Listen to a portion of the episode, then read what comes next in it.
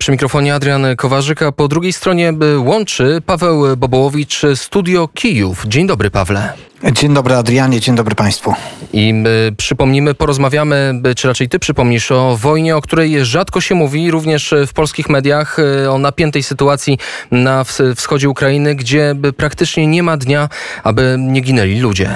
Rzeczywiście masz rację, bo o tej wojnie rzadko mówimy teraz w czasie naszej wielkiej podróży Radia Wnet. Miałem możliwość więcej rozmawiania z, naszym, z naszymi słuchaczami bezpośrednio na miejscu i to pytanie bardzo często się pojawiało, czy na wschodzie Ukrainy trwa jeszcze wojna, więc przede wszystkim nie na wschodzie Ukrainy, ale przeciwko Ukrainie, bo to jest to wojna prowadzona e, przez Federację Rosyjską i niestety tak, ona wciąż trwa, a w ostatnich dniach można powiedzieć, że sytuacja stała się coraz bardziej skomplikowana. Według raportu OBWE, a to świadczy o takiej pewnej, może nawet niezależnej e, ocenie. Bardzo często strona ukraińska podkreśla, że te raporty OBWE i tak nie wszystko dostrzegają. No, więc właśnie według tego raportu OBWE z 14 września, poza linią rozgraniczenia, ale w miejscach zabronionych w obwodzie ługańskim, na terenach okupowanych przez kontrolowane przez Rosję formacje zbrojne, e, obserwatorzy zarejestrowali 21 wyrzutni e, rakietowych Grad. To te rakietowe pociski następcy Katiuszy, które potrafią siać straszne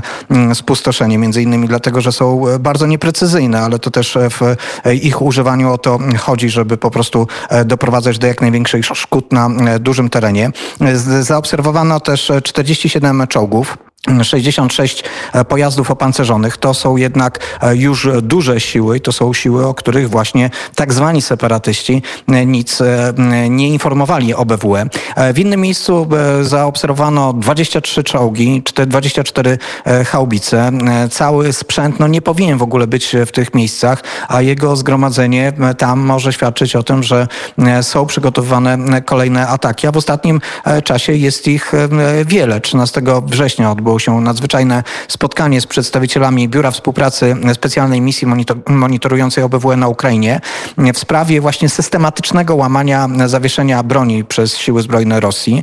E, w wyniku tego, tych wydarzeń w ciągu dwóch dni e, tego weekendu zostało rannych 13 ukraińskich żołnierzy, zginęło czterech żołnierzy e, sił zbrojnych Ukrainy. Według portalu Cenzor.net podczas spotkania misja OBWE otrzymała od strony ukraińskiej oficjalną oficjalną e, notatkę oceniającą sytuację w obszarze operacyjnym w, w dniach 11 i 12 września. W tej notatce między innymi są takie informacje, że 28 razy e, Federacja Rosyjska czy jej siły, kontrolowane przez nią siły ostrzelały pozycje ukraińskie 11 e, września, używając do tego i granatników ręcznych, i broni maszynowej, ciężkiej broni maszynowej, moździerze 82 i 120 mm oraz artylerii 122 mm. Te wszystkie rodzaje broni nie powinny w ogóle być wykorzystywane, nie powinny e, być na wschodzie e, Ukrainy.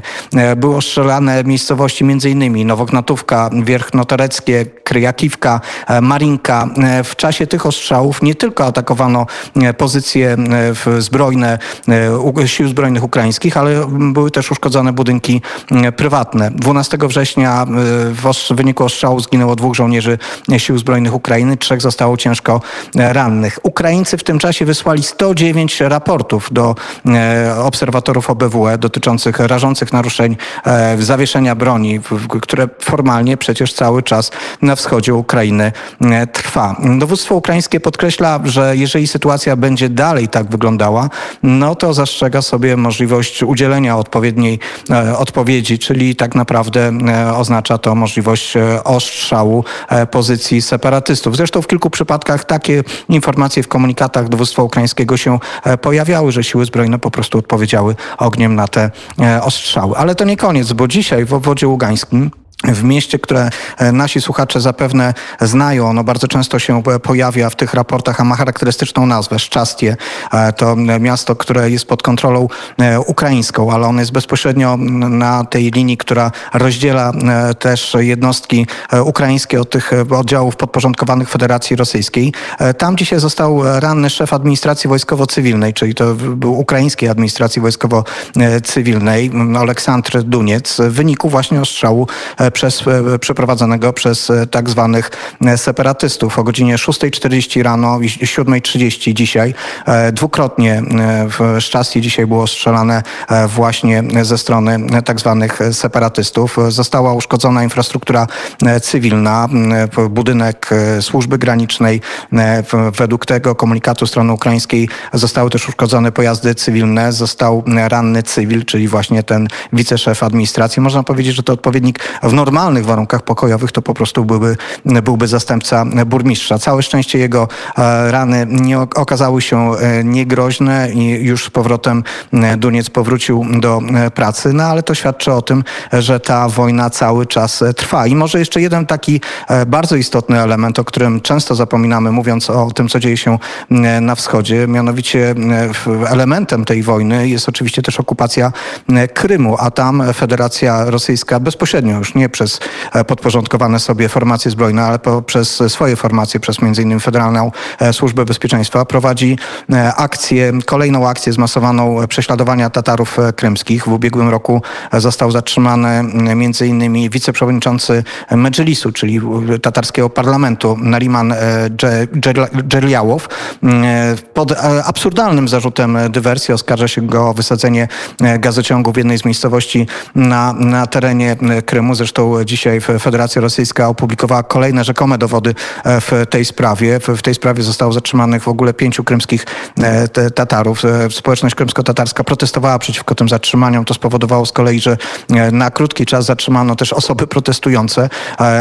Przeprowadzane są oczywiście rewizje w tych budynkach. To wszystko odbywa się w atmosferze zastraszania całej społeczności krymskiej. No jeśli chodzi o Dżeliałowa, to nikt też nie ma świadomości, że to, nikt nie ma wątpliwości, że to nie chodzi oczywiście o wysadzenie jakiegoś gazociągu. Dżeliałow był uczestnikiem Platformy Krymskiej, czyli tego spotkania, które odbyło się 23 sierpnia w Kijowie, które miało pokazać, że świat zastanawia się nad tym, jak rozwiązać problem rosyjskiej okupacji Krymu. Brało w nim udział ponad 40, czy, czy przedstawicieli ponad 40 krajów, instytucji międzynarodowych. Dżeliałow spotykał się z liderami światowymi, rozmawiał z nimi. No i oczywiście można sobie wyobrazić, że to Federacji Rosyjskiej się nie spodobało. Przecież, przecież wtedy już od razu Federacja Rosyjska, Ławrow, minister spraw zagranicznych Rosji, mówił o, o, o tym, że jest to zlot czarownic, że jest to pomoc, pomoc terrorystom. No i konsekwencją między innymi są teraz represje w stosunku do Tatarów krymskich, które są jednym z elementów wojny Federacji Rosyjskiej przeciwko Ukrainie, która stale od 2014 roku trwa która trwa od 2014 roku, pochłonęła oficjalnie około 14 tysięcy ofiar śmiertelnych. Czekaliśmy na rozejm, cieszyliśmy się z tego rozejmu zeszłorocznego, a mimo wszystko, mimo wszystko wynegocjowany rozejm wydaje się, że jest kruchy, bo nie ma miesiąca, aby nie był on łamany. Adrianie, ja przypomnę, że nawet ten rozejm w ubiegłym roku, którym szczyciła się tak nowa e, ekipa Wołodymyra Załęskiego, bo przecież prezydent Załęski z tego zrobił taki jeden z najważniejszych elementów, czy najważniejszy element właściwie swojej kampanii wyborczej, swojej prezydentury, czyli zakończenie e, wojny, to był i tak rozejm w rozejmie, bo od 2014 roku e, pierwszy rozejm bodajże był, jeśli dobrze pamiętam, w sierpniu albo we wrześniu 2014 roku ogłoszony. Żaden z nich nigdy nie został oficjalnie zawieszony, więc tak naprawdę mamy do czynienia rozejmów w rozejmach, ale żaden z tych rozejmów nie był nigdy trwale przestrzegane. Nawet rozejmy, które pojawiają się w okresach świątecznych, bardzo szybko są mm, łamane. W związku z tym trudno sobie wyobrazić i trudno e, uwierzyć, że bez nacisków e, międzynarodowych jakikolwiek rozejm będzie mógł przetrwać. To nie jest na rękę w tym momencie e, Federacji Rosyjskiej. Putin czuje się silnie, prowadzi, prowadzi działania w różnych obszarach. Jak patrząc na tę sytuację, powinniśmy też patrzeć kompleksowo na to, co się dzieje na Białorusi. Z, z ćwiczenia, które się teraz kończą, Zapad 2021 to przecież jest jeden z elementów aktywności militarnej e, Rosji. W żaden sposób e, Putin za to nie jest e, w jakiś sposób potępiany. Nie ma konsekwentnej polityki Zachodu, tego kolektywnego Zachodu, bo akurat Polska prowadzi tutaj bardzo konsekwentną politykę w stosunku do Federacji Rosyjskiej, ale Unia Europejska już nie, a nie mówiąc już o tych państwach, które się wyłamują, tak jak, jak Niemcy. No i mają świadomość, że nie ponosi się za to konsekwencji, a wielką nagrodą właściwie za jego działanie jest umożliwienie dokończenia budowy Nord Stream 2, no cóż, e, daje mu się w, w tych sprawach wolną e, rękę. A powinniśmy pamiętać właśnie, bo to jest ten dramat, dramat ludzki. Każda z tych osób, no my mówimy o tych liczbach, o cyfrach, ale za tym przecież kryją się nazwiska. Za tymi nazwiskami kryje się dramat wielu rodzin na całej Ukrainie, bo to nie jest tylko wschód Ukrainy, ci żołnierze pochodzą z różnych rejonów. Chyba już nie ma żadnej, nie ma większej miejscowości, a na pewno nie ma rejonu na Ukrainie, gdzie nie stanęłyby krzyże na grobach tych żołnierzy, którzy zginęli od 2014 roku broniąc swojej ojczyzny. Dziękujemy za tę korespondencję. Paweł Bobowicz, Studio Kijów. Dziękuję i do usłyszenia. Dziękuję, do usłyszenia.